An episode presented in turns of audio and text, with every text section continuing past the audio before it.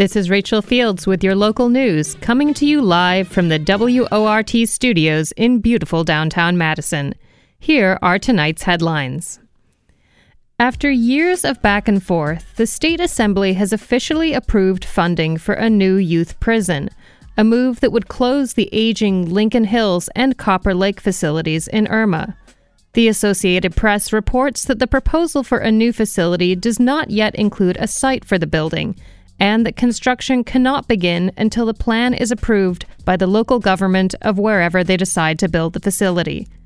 The bill signed last week would allow the state to borrow 42 million to build a new facility in Milwaukee County.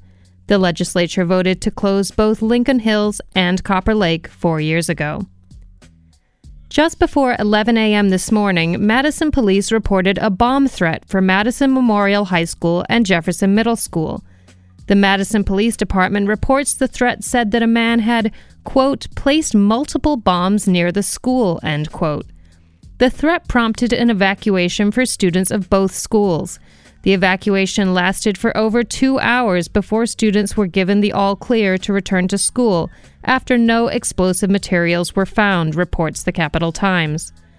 Madison Memorial School District spokesperson Tim LeMonds wrote in a statement that the district was, quote, very proud of all our scholars who did an excellent job following safety procedures, end quote. Madison police will continue to investigate the source of the threat. The Capital Times also reports that UW Health nurses picketed in front of the hospital's emergency room to demand the administration recognize their union on Thursday evening.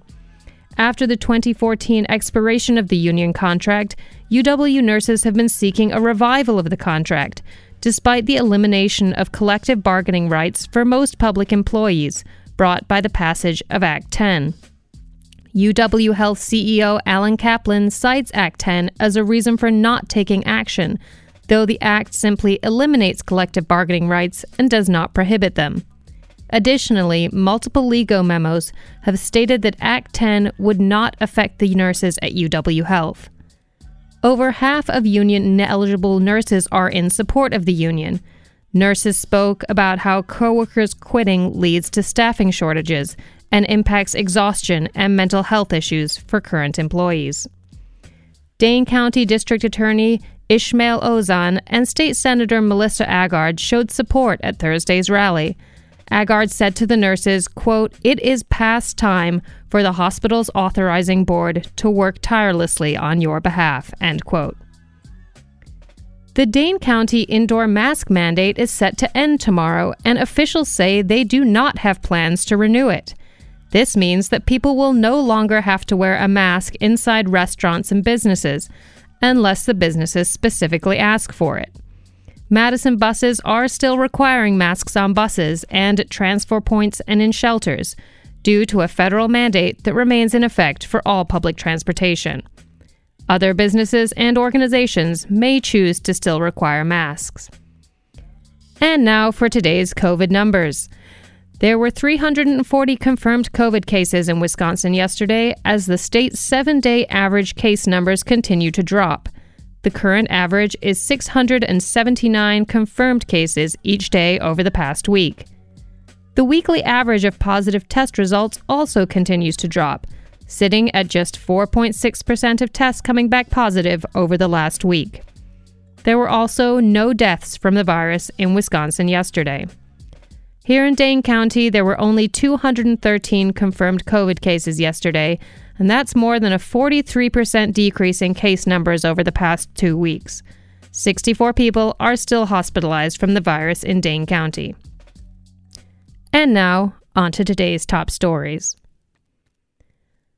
A bill pushing through the Wisconsin state legislature would remove qualified immunity for college and university administrators who, quote, violate certain individual expressive rights, unquote, a proposal university officials worry could lead to frivolous lawsuits. Jonah Chester from the Wisconsin News Connection has more. Last week, the Wisconsin Assembly passed a bill which would strip university and college administrators of their qualified legal immunity in cases where they, quote, violate certain individual expressive rights, unquote. The legislation is in response to alleged discrimination against conservative students and speakers on college campuses. Representative Clint Moses is a Republican from Menomonie and one of the measure's lead sponsors. He argues those spaces should be an open marketplace of ideas. As a legislator with a college campus in my district, as well as two other neighboring UW schools, I have heard all too well from students attending those UW campuses that they are fearful to share their thoughts openly on campus. In written comments, a University of Wisconsin system spokesperson said that while UW officials support free speech, removing university administrators' immunity could lead to, quote, frivolous lawsuits or lawsuits of questionable merit, unquote. They also say, as a public university, providing legal defense in such a case would be at taxpayer expense. The measure is the latest in a long line of Republican authored bills which have sought to attach penalties to free speech violations on university campuses. In a committee hearing on the bill, Milwaukee Democratic Senator Chris Larson argued it would limit universities' ability to intervene in cases where speakers or students voice beliefs that could spur violence against marginalized communities. How does this bill not end up uh, giving a undeserved platform to white supremacy and neo Nazis and fascism. The legislation has been passed on to the Senate for further deliberation and consideration. As a partisan bill with exclusively Republican sponsors, it faces a likely veto from Democratic Governor Tony Evers. For the Wisconsin News Connection, I'm Jonah Chester. Support for this reporting was provided by the Carnegie Corporation of New York. Find our eight trust indicators to support transparency and accuracy at publicnewsservice.org.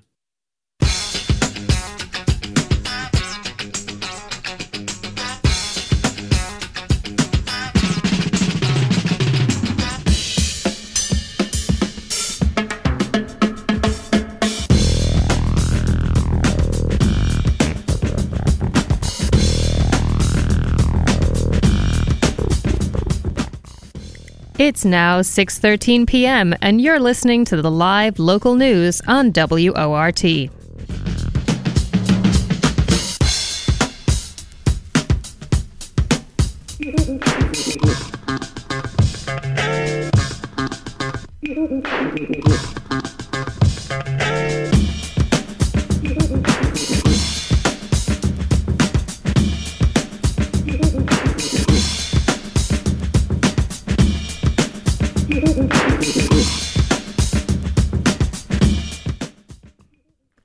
After Russia began their invasion of Ukraine last week, global leaders placed heavy sanctions on Russia, crippling their economy and restricting their trade with the rest of the world. To learn more about what these sanctions actually are and why they are significant, WORT producer Nate Wegehout spoke with UW Madison political science professor Mark Copelovitch. I'm on the line with Mark Copelovitch, professor of political science and public affairs over at UW Madison and the director of European studies at the university. Mark, thank you so much for coming on and talking with me here today. My pleasure. Thanks for having me. So, just to start things off, so the U.S. announced that they will be placing sanctions on Russia over their invasion of Ukraine. What are these sanctions and why are they significant?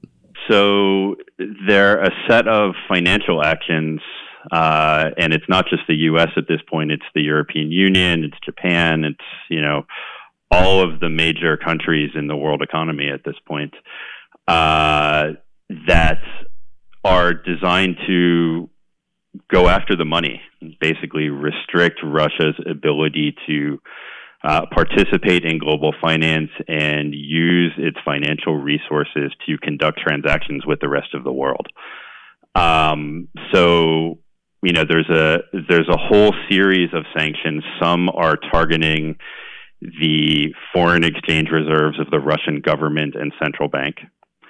Some of them are targeting uh, specific Russian banks and restricting their ability to participate. Um, and so, basically, if you think about um, how a country is plugged into the world economy, a lot of it is through money moving through computer systems, basically at this point, um, flowing across borders um, from bank to bank, from government to government, from government to international institution. And these sanctions are basically ways to close off those different channels by which a country is plugged into the global financial system. And have these sanctions, uh, we're recording this just about midday here on Monday, have these sanctions gone into effect quite yet, or are these something that they are planning on doing? Uh, they soon? haven't. They've they've had an enormous effect. Um, I mean, they have basically, in a matter of days, um, cut off Russia from the global financial system. Right, and so uh, Russia has about $630 billion in foreign exchange reserves um, that its central bank has. Um, about 120 billion of that is in gold. Um, about 500 million uh, billion of that is various forms of foreign exchange. Right, so Russia will hold euros or dollars or Swiss franc or Japanese yen, so it can freely buy and sell um, basically to defend the value of the ruble, right, against those other currencies, and to participate in buying things from the rest of the world. Um, and so, one set of sanctions is basically freezing those assets. Right? So, when a government or a central bank holds foreign exchange reserves, it's basically held as a bank account in the central bank of the counterpart country right? So there's actually a lot of Russian foreign exchange reserves which are being held in EU countries or at the Federal Reserve Bank in New York, whatnot, and this is restricting Russia's ability to draw on those, right? Um, it's restricting Russia's ability to sell gold in global markets to turn those into liquid assets. So that's one part of the sanctions that's had a huge immediate effect. And the ruble has dropped in value in currency markets. Last week it was at 75. It's currently down at about 115. Right, so you're restricting Russia's ability to um, offset people selling off rubles by using its foreign exchange to exchange those reserves for rubles and prop up the value of the ruble. So that's one set of the sanctions. The other one is Russia's three largest banks have now been cut off from engaging in transactions uh, with the rest of the world. Right. So you know the the U.S. and the Europeans are not invading Ukraine, going in militarily, but this is basically financial statecraft or financial warfare to restrict Russia's ability to finance itself. And the ultimate goal is to restrict the ability to sustain the military effort in Ukraine by cutting off the money. And these banking systems, is this SWIFT? Can you just tell me a little bit about that? Because I know there's been a lot of talk about cutting SWIFT off from the Russians. Can right. you just speak on right. that a little bit and just sort of why this is a big move? Yeah, so Swift is, uh, I'll draw an analogy. A colleague of mine, Dan McDowell at Syracuse University, uh, has been talking about this the last couple of days, and it's, it's a good analogy. So, um, Swift is basically, if you think about like a home heating system, right? Um, you've got a thermostat and you've got ducts and then you've got rooms, right? And Swift is basically the thermostat system. The air is money flowing through the global financial system. And the ducts are basically bank accounts or different banks that are plugged into the heating system, right? And so what Swift is, is the ducts or the plumbing, right? And the thermostat. Um, and it is a system that the world economy basically runs on dollars, right? Or dollars and euros. They're the two dominant reserve currencies in the world. Countries, when they hold foreign exchange reserves, about 50 to 7, 60% of what they hold is dollars and about 20 to 30% of what they hold is euros. And the way that countries and banks talk to each other is through this SWIFT system. Right? So if you cut a country off from SWIFT or you cut a bank off from SWIFT, um, they basically can't send money back and forth to other counterparties in the economy. Right? Banks can't send money to other banks. Countries and governments can't send monies to other governments. Um, and so what SWIFT, what cutting off from SWIFT is, is basically saying, Russia, you can't participate in the payments network and the ducts by which your economy talks to our economy. Um, and so, you know, so again, if you think about the sanctions, some of them are targeted at the Russian central bank and the Russian government. Some of them are targeted directly at uh, banks in Russia. This third thing with SWIFT is basically cutting the country off as a whole from participating in, in the global economy. Um, and so it's really, you know, it's a sort of full multi pronged effort by the US, the EU, the Japanese, the Canadians, the Swiss, You know, most of the countries that are the major players in the global economy doing this in a coordinated fashion, right? Which is really the the speed of it and the, the coordination of it um, is something that's almost unprecedented um, in in the world economy. So you say that this is almost unprecedented. Has a large move like this ever sort of happened in recent history? And if if it has, what were the results of that? Yeah, so the closest analogy is the sanctions on Iran, right? So um, both before the Iran deal, the JCPOA, the Iran nuclear deal under the Obama administration, and subsequent after the Trump administration withdrew from that agreement, they reimposed some of these sanctions. Um, but the basic idea with that was to cut Iran off financially and economically from the rest of the world um, until they stopped trying to develop nuclear weapons. And it had a devastating effect, right? I mean, the big thing, if you cut off the Iranian banking system and the Iranian economy from the rest of the world, Iran can't send oil and it basically, you know, bankrupted the Iranian economy. Um, Russia is a much bigger player in the global economy. Um, they're a lot smaller than the U.S. or the EU, but they're still very large. And this is already starting to have that effect, right? When you have a currency that has now crashed by 50% in the last three days. Um, and over the next several weeks, basically, Russia is not going to be able to import and export goods um, at the same level. Um, it's banks, right? There are reports of runs on ATMs in Moscow and St. Petersburg. So if you cut a country off financially and economically, um, it cripples it cripples the government, it cripples the economy. Uh, there's going to be a lot of pain coming down over the next few weeks and months in Russia economically. And again, the you know the reason that that the U.S. and the EU and other countries are doing this is to try and raise the cost to Putin of the military invasion in Ukraine. Right? You know, Ukraine is not in NATO. We've made it clear that we're not going to put troops on the ground um, to fight a uh, war against Russia militarily in Ukraine. But this is basically, you know, the the thing that the world is doing and the world's major democracies are doing to try and massively raise the cost and cripple Russia's effort abilities to keep financing that war. So obviously this has a pretty big impact on the Russian government and economy, but I want to ask how will this affect the average citizens of Russia? And then sort of on that note, on the flip side, will these sanctions affect the US in any way? So the on on the first one, there's going to be uh, you know, massive economic effects. I mean, you're going to see, you know, if you're running out of foreign exchange and you're not able to import and export things, you know, you can imagine good shortages in Russia. You could imagine much higher inflation in Russia. Uh, Russia's borrowing costs on its government bonds have now gone up from about, I think it was seven and a half percent to about thirteen percent. So the cost of the government financing itself um, which you know, might lead you to print more money and again creates more inflation. So there's going to be a lot of economic pain in Russia.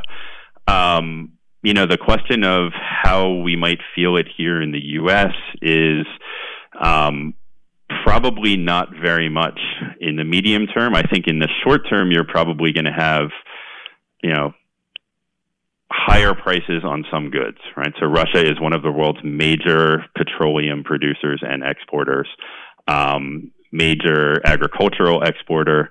Um, so, you know, the, the way the American consumer is going to feel it is oil prices are probably going to, you know, go back up and be higher over the next few weeks or a couple months and, you know, prices at the gas pump. Uh, but Russia is very small in the global economy, right? Um, you know, Russia is uh, big and still a global superpower when we think about um, military, nuclear weapons. When we think about economic stuff, Russia is very small compared to the U.S. and the EU and China. Um, and you know, trade with Russia for the United States, they're a very small trading partner, right? Um, and so there, there's not a lot of goods that we import from Russia that are suddenly going to be in short supply, or the prices of manufactured goods um, are going to go up. You know, I. Uh, Um, one way I, I talk to my students about trying to understand like countries' position in globalization is to you know go to Walmart or Target and you know when you buy a hundred dollars worth of goods, look at them and see where they're produced and how many of them are from China or from European countries or whatnot. Um, you know the number of consumer goods that come from Russia is very very small right? So the the effect on the U.S. and on the European economies is going to be on the petroleum side, on the metal prices, and so indirect effects on the U.S. consumers. Much bigger effects on European consumers because they get more agricultural goods given geographic proximity from Russia, and Europe uh, gets, I think, about 40% of its natural gas from Russia. Right, so energy prices are going to spike in in Europe. Uh, we're more insulated from that because we're not nearly as dependent on energy imports uh, on Russia as the EU countries like Germany are. Well, Mark, do you have just any final thoughts on anything that we've touched on today that you'd like to express? No, I don't think so. I mean, I think again the the thing that I would emphasize is uh, the speed of this and the scope of it are really something that are novel and unprecedented. Um, and you know, I think it's a it, it's a big signal. A lot of a lot of the political rhetoric around U.S. Europe transatlantic relations NATO over the last five or six years has been about tensions and divisions, right? And you know, is the U.S. moving away from Europe, pivoting to Asia? Um, are we pulling back from NATO and things like that? And what's really striking about the last week is just the degree of unity and coordination and cohesion Right? And I think it's kind of highlighted again how the transatlantic alliance and ties between U.S. and Europe are really um, one of the centerpieces of the global economy and also one of the centerpieces of the U.S.'s strategy for exercising power and kind of getting what we want in international relations. I've been speaking with Mark Copelovitch, professor of political science and public affairs and director of European studies over at UW Madison. We've been talking about these sanctions imposed on Russia from governments across the world. Mark, thank you so much for coming on and talking with me today. Thanks for having me. You're listening to Handcrafted Local News here on WORT. Stay with us. We've got a lot more stories for you coming up in the second half of the show. Forward Lookout has all the meetings around Madison and Dane County this week. Bridging the Gap looks at viral boomers on TikTok and two new movie reviews. But now we'll take a quick break and then we'll check in on some world headlines. Back in a flash.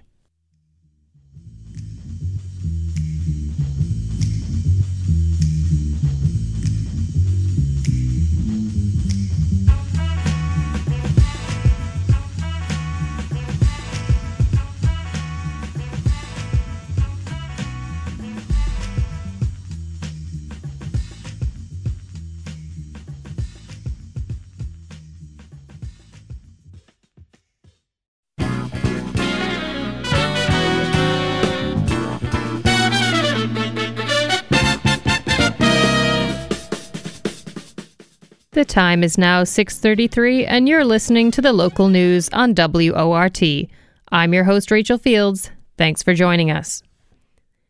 Each week, Brenda Konkel and WORT's Dylan Brogan go over this week's happenings in city government in a segment called Forward Lookout.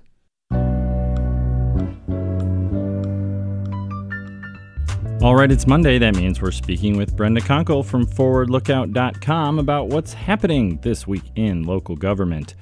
We'll start with Dane County, and we'll we'll jump first to uh, the, let's see. Uh, well, the Zoo Commission at 7:30 on Tuesday uh, doesn't have any agenda items, so who knows what's happening there? It's also very early in the morning at 7:30. But um, the Equal Opportunity Commission's Executive Committee. What can you tell us about that? That's on 5:30. That's at 5:30 on Tuesday.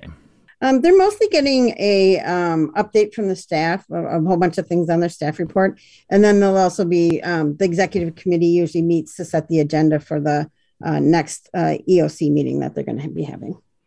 Thursday, the Dane County Broadband Task Force is meeting for the the second time this week. Uh, they also met on Monday, it looks like. Um, they are going to be looking at the Door County Broad brand broadband engineering study and then they're also going to be looking at um, some matching funds for a public service commission broadband expansion grant um, they are also going to be meeting again on friday Thursday is the big day in terms of county government. Uh, we have uh, the executive committee at 5:30, and then the full county board at seven.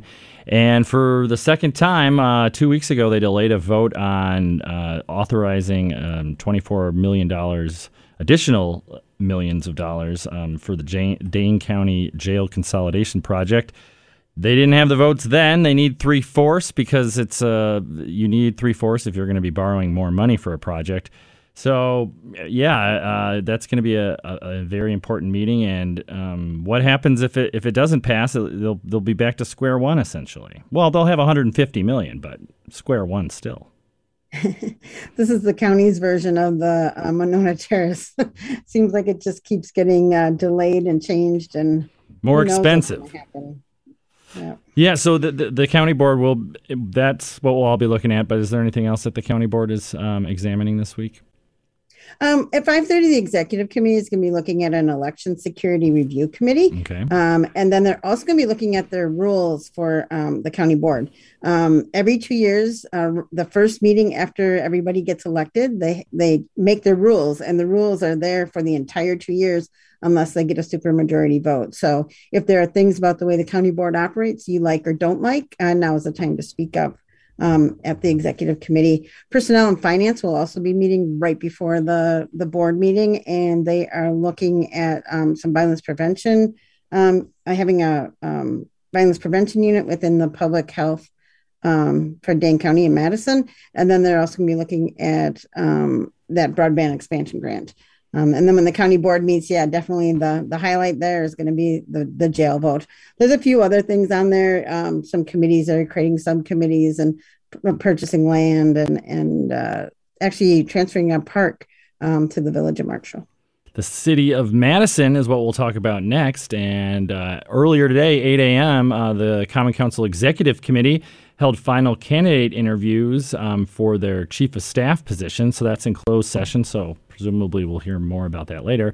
But uh, happening, uh, either wrapped up or it's still going, is the finance committee, which uh, convened at 4:30.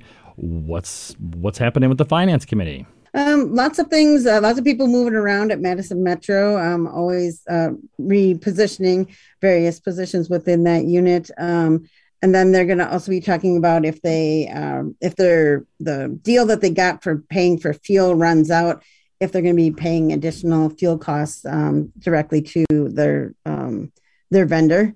they'll also be looking at the compensation group 21 pay plan which is all of the major department heads. Oh, yeah. they're also going to be adopting that vision zero action plan. Oh and the cat has something to say. Doesn't like those pay increases. Apparently. Let's see uh, we'll jump now to why not? Well, let's just talk about the common council meeting. Uh, it looks like they're doing something. They'll be talking about the chief of staff position again at 5:30, and then the full Common Council will meet at 6:30. This is Tuesday. Yes, um, and I believe that the Common Council Executive Committee is also meeting at 4:30. Oh wow! There currently is no agenda, so hmm. I'm I'm a little unclear what's going on there. But they probably there's a few items on the council agenda that um, seem to indicate there will be a uh, um, recommendation made earlier that night. Um, if you're interested in the rest of what the council will be talking about, uh, mostly some liquor licenses, um, if they're going to continue having virtual meetings, they seem to uh, look at that every single meeting. Yeah. There's a lot of items that don't have any recommendations because they're waiting for uh, Common Council Executive Committee, the Transportation Committee, and the Finance Committee to meet. So um, hard to know if those are going to be controversial or not. Um, and then they're also going to be looking at um, the approval of the Imagination Center at Reindahl Park operating plan. So check back at forwardlookout.com about uh, when those uh, agenda items will be be added to the Common Council agenda. Um, Wednesday, uh, uh we have looks like the president's work group on racial justice, anti-racism, and equity. I've never heard of this uh, work group. Is this a new work group from the the Common Council president? Um, this work group has been in, in, effect for a while. They've mostly been looking at like participatory budgeting and a few okay. other things. Um, this time they're intending to have a meeting with uh, the mayor um, to talk about boards, committees, and commissions and the recruiting process and appointment processes for that. Um, they also will be looking at um, the civil rights recommendations for um, recruiting people for the boards, committees, and commissions. Let's talk about the the Board of Public Works, which is meeting at 4:30 on Wednesday. Some interesting agenda items, Brenda. Yeah, usually we don't talk about the Board of Public Works. Uh, usually they're they're busy doing very uh, like details after things have been approved. Uh, but this time they will be talking about the um, streetery program um, that's gone to several committees so far. Um, they're also going to be looking at some of the roads in the Oscar Mayer Special Area Plan and deciding if, what they're going to do there. Um, they're also going to be looking at um, the Vision Zero action plan and also um, approving a cost sharing agreement with Dane County for historical investigation of PFAS use at the airport. So, um, not a committee. A lot of people usually attend, Yeah. but maybe they'll get some more attendance for this meeting. Yeah, uh, some important issues being discussed. Also happening, uh, well, no, this is on Thursday at 5 p.m. It's the Public Market Development Committee. And we learned last week that uh, Governor Evers is giving some uh, state money to fund the, the public market in Madison, which, man, this project needed it. It's been sort of up in the air for a while now, hasn't it? Yeah, maybe this has probably gone on as long as the jail debate has, the most recent jail debate has been going on as well. Um, they do have one link that's got all the materials for all the meetings in case you missed them. Um, and usually on their agenda, they just have project updates and they go through um, a lot of the materials that are in that one link. So if you're interested, you might want to uh, tune in. All right, and for more meetings and agendas, head on over to forwardlookout.com and you can peruse there or look up uh, um, specific items or learn more about it and how you participate. So, Brenda, thank you for giving us a preview of this week in local government. You're welcome. This Saturday marks the 50th anniversary of the Lordstown GM strike. This week on The Past Isn't Past, feature contributor Harry Richardson tells us the story of the industrial Woodstock with music by Joe L. Carter with his song Please, Mr. Foreman. Please, Mr. Foreman.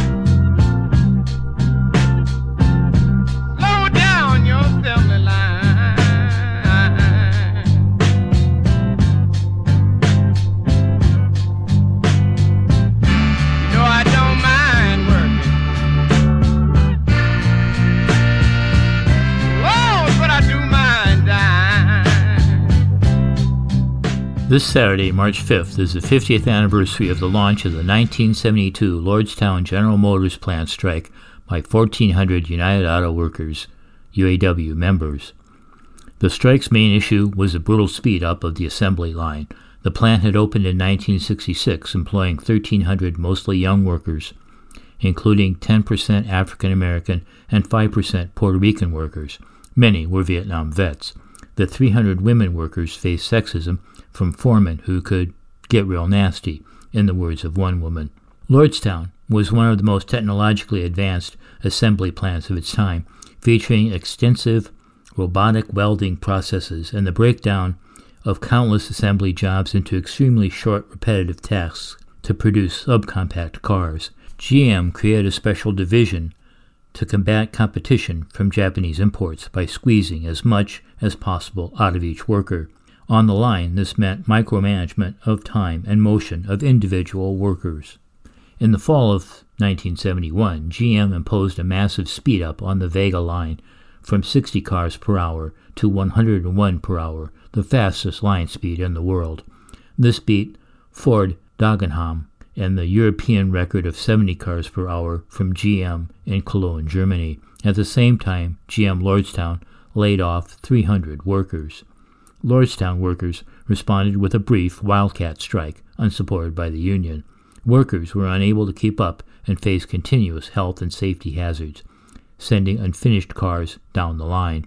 Absenteeism was as high as 20%, with workers often not showing up on Mondays. By the end of the year, over 5,000 grievances were filed. By January 1972, a shop floor explosion was imminent. Overt sabotage became commonplace. Workers were suspended or fired. The local union denounced the company, but urged the workers to follow the contract, avoid any illegality, and continue production. This tactic was not successful, and by February, the local was forced to call a strike vote. An unprecedented 85% of the workforce cast a vote, 97% in favor of a walkout.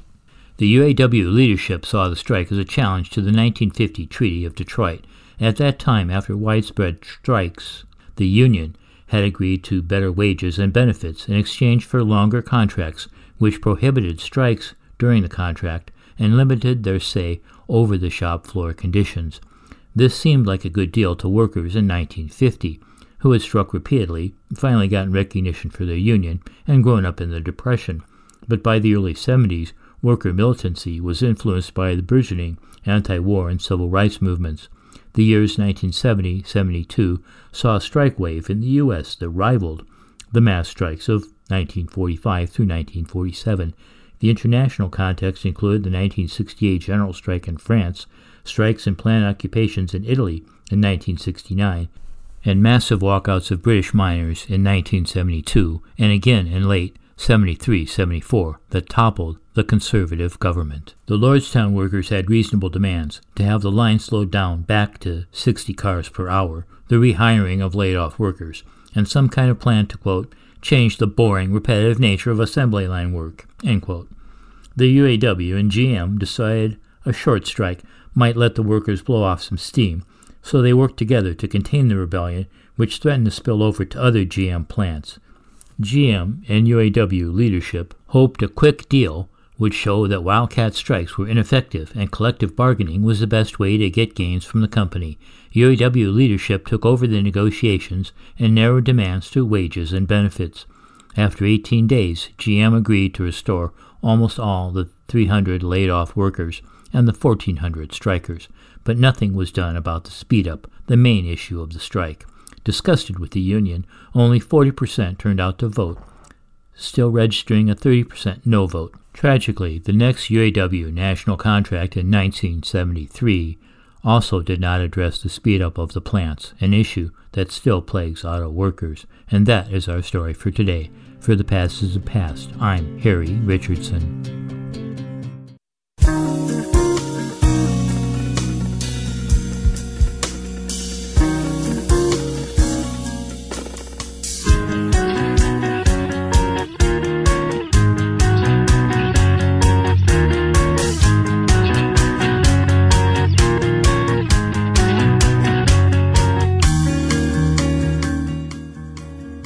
It's now 6:47 p.m. and you're listening to the live local news on WORT.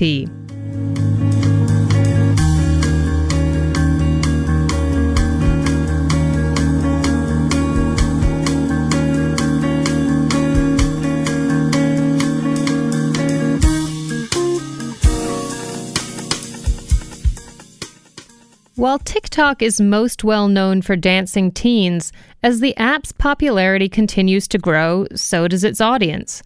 On this week's Bridging the Gap, feature contributor Teresa Yen walks us through the rising crowd of baby boomers on TikTok.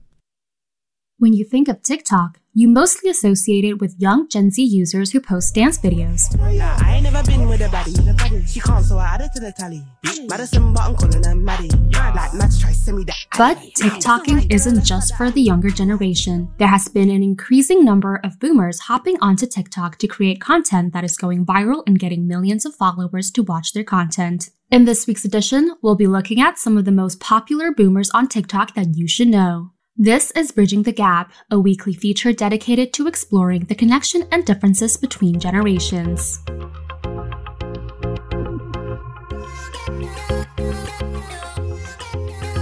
As more boomers join TikTok and start making content, it's clear now that the app isn't just made for teenagers. Insiders Abby Lee Hood found that more people are enjoying content created by boomers because they offer a breath of fresh air. The adult TikTokers don't try too hard to overuse pop culture references or follow trends to gain views. Instead, the boomers are making videos because they enjoy it. Some enjoy giving life advice, some like to showcase their hobbies, and some just make whatever they think is interesting. Because of their authenticity, the older generation is able to connect with the users on a deeper level and show that social media can be more than just putting on a show. Here are some boomer content creators on TikTok that you should know about. First up is The Old Gays, comprised of Robert Reeves, Mick Peterson, Bill Lyons, and Jesse Martin. They are four 60 to 70 year old gay men proudly sharing their sexuality and their life journey with people on the app. Not only have they gained 3.2 million followers on TikTok, but they have also appeared on Grindr's promotional videos and guested on Drew Barrymore's talk show. In a profile with NBCstoday.com, the four men talked about their recent rise to fame and what impact it has had on them. Jesse Martin says, quote, This has given me an opportunity to really use my voice and to just not worry about what people are thinking of me. End quote.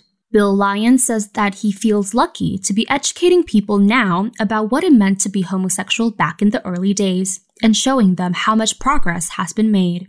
Next on the list is Granddad Joe. 88 year old Joe Allington from Lichfield, UK gained a large following in less than three months at the start of the pandemic. He was unaware of the love he was receiving for a long time because most of his videos were made by his 15 year old granddaughter, Brooke. In an interview with BBC, Allington says that he didn't really plan any of the videos but just did whatever his daughter and granddaughter asked him to do. He liked dressing up, goofing around, and the fun he has with his family when making these videos. Some of his most popular videos were him reminiscing about his late wife. Because he was only an actor in these videos, he had no idea he had a TikTok account that was going viral. When his daughter told him that he was gaining popularity on the app, he was so surprised that people liked him. He said that becoming popular on the app and making these videos has become like his second childhood. The last content creator you should know is The Retirement House. Content creators, especially in LA, are known to create content creator houses that gather all the influencers and TikTokers to live together and make content. Most of the content creator houses feature Gen Z social media users living in a big mansion and doing TikTok dances all day. The more famous ones are the Hype House and the Sway House.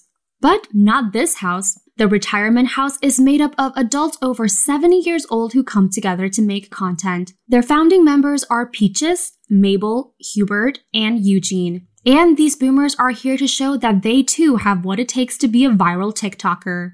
TikTok may be a Gen Z dominated app, but these boomers have shown that you don't have to be young to become a popular sensation. The app welcomes anyone of any age to create content. Being authentic and engaging with sincerity will always draw people to connect with you. For Bridging the Gap and WORT News, I'm Teresa Yen.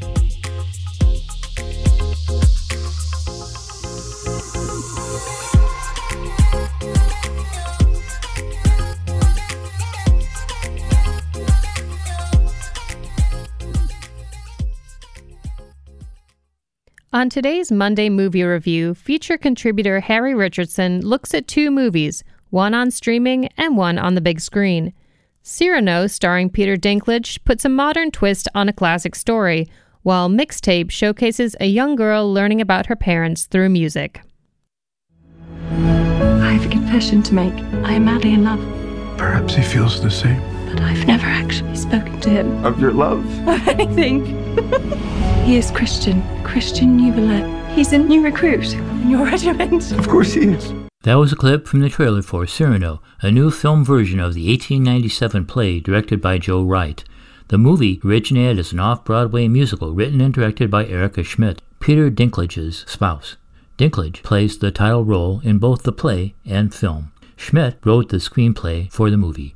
Dinklage does a great job here, taking center stage literally to get rid of a bloviating actor near the start of the movie. We are treated to enjoyable swordplay and equally enjoyable wordplay, for Cyrano is equally adept at both. We also see the main conflict start to emerge with Cyrano playing to his would-be love, Roxanne, Haley Bennett, who has already become smitten with a handsome soldier, Christian, Kelvin Harrison Jr.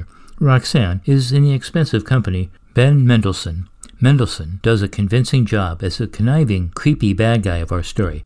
The Duke lusts for Roxanne, but she plays a dangerous game, keeping him at a distance, yet still going to play with him. She doesn't have the price of the ticket and takes a stack of oranges offered at the play. Her servant, Marie, an exceptional Monica Dolan, explains Roxanne's position succinctly.